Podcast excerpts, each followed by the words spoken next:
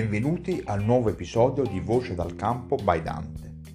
Si tratta dell'ultimo episodio dell'anno 2020 e parleremo della partita interna di campionato della Valevole per la quattordicesima giornata di Serie A Milan-Lazio, partita disputata lo scorso mercoledì sera.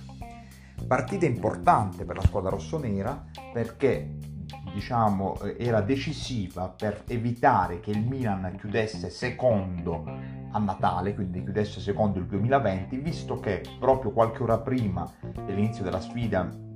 di San Siro l'Inter era riuscita a espugnare Verona per 2-1 e quindi portarsi provvisoriamente in testa alla classifica.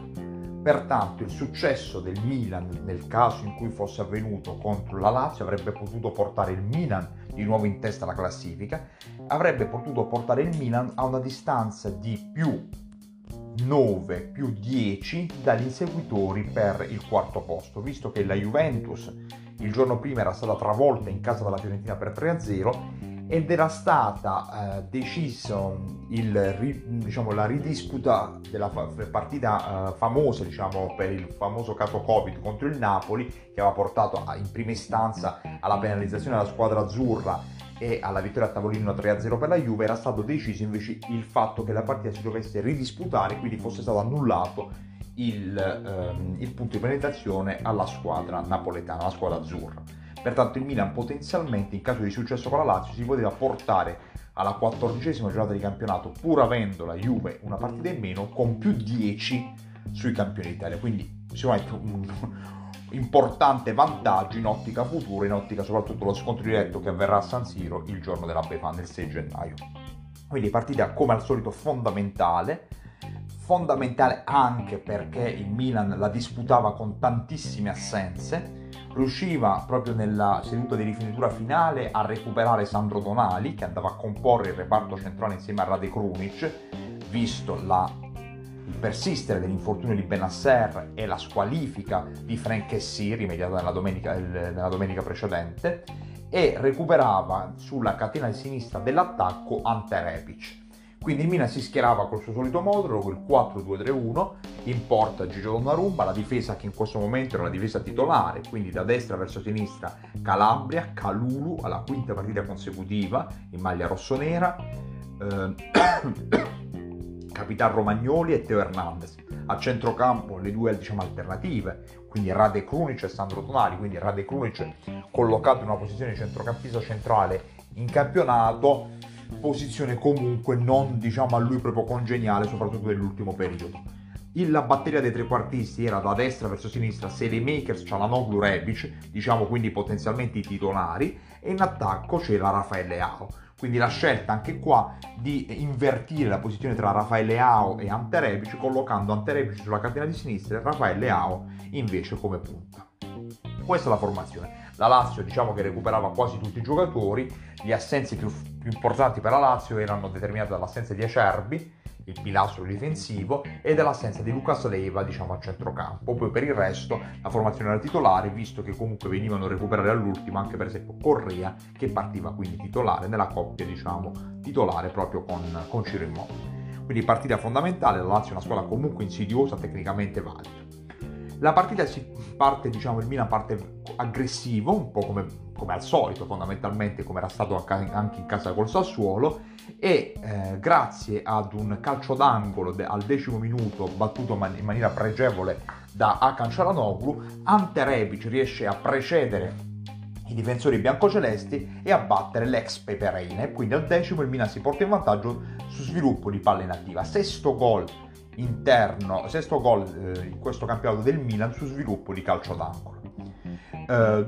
il Milan continua comunque ad avere una buona pressione, la Lazio va in difficoltà e eh, al diciassettesimo il Milan perviene al raddoppio. Perviene al raddoppio grazie a un calcio di rigore di Cialanoglu, realizzato da Cialanoglu e anche per Cialanoglu come per Ante Rebic il primo gol stagionale in Serie A, quindi entrambi si sbloccano e aumentano la pattuglia di giocatori che hanno fatto almeno un gol in stagione in Serie A da parte della squadra rossonera. Rigore determinato da un'azione in contropiede del Milan che ha portato Ante Rebic a tirare una prima volta uh, nei confronti di Peperena, grande parata di Peperena, poi Ante Rebic stava per ritirare, affossato fondamentalmente da Patrick, con una scivolata irruenta e quindi calcio di rigore da parte dell'arbitro della partita e quindi altro calcio di rigore per il Milan che Cialanoglu eh, riesce a battere magistralmente spiazzando Pepe Reina eh, e portando quindi il Milan avanti sul 2-0. A questo punto sembrerebbe che la partita potesse, diciamo, um, come posso dire, eh, continuare ad essere comunque in possesso del Milan. Il Milan era partito molto molto bene, molto aggressivo, con un pressing importante,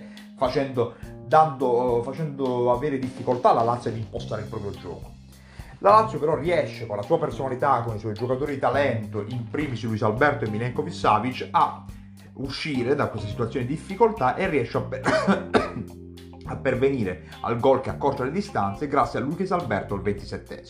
Il gol sviluppato attraverso un calcio di rigore pervenuto per un fallo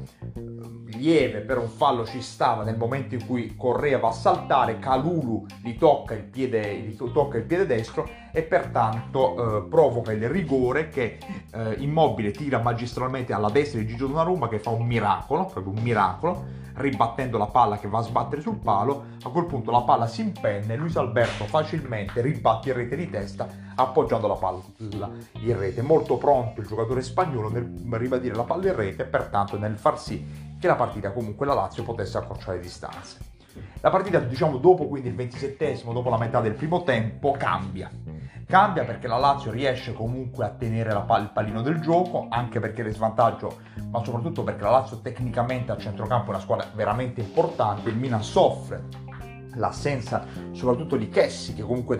è da, come posso dire, da eh, collante tra il centrocampo e l'attacco e la difesa e quindi riesce a coprire meglio gli spazi e quindi la Lazio continua a tenere il possesso palla. Pur la Lazio dovendo diciamo, sopperire all'assenza, all'uscita causa infortunio di proprio di Joachim Correa e l'ingresso di Muricchi. Questo sicuramente toglie leggermente la, un po' di tecnica alla Lazio, però la Lazio continua, come ho detto prima, a tenere possesso palla uguale il, eh, la stessa tipologia di partita avviene anche nel secondo tempo dove la Lazio continua comunque questo suo importante possesso palla continua comunque a eh, non dico a tirare in porta perché tiri in porta effettivi non ce ne sono tanti verso Gigio però comunque a tenere il Milan in difesa il Milan, il Milan in difficoltà il Milan non riesce più a ripartire. È un'invenzione perché solo così si può parlare un'invenzione al volo di prima diciamo alla Totti di Milinkovic Savic permette a Ciro Immobile di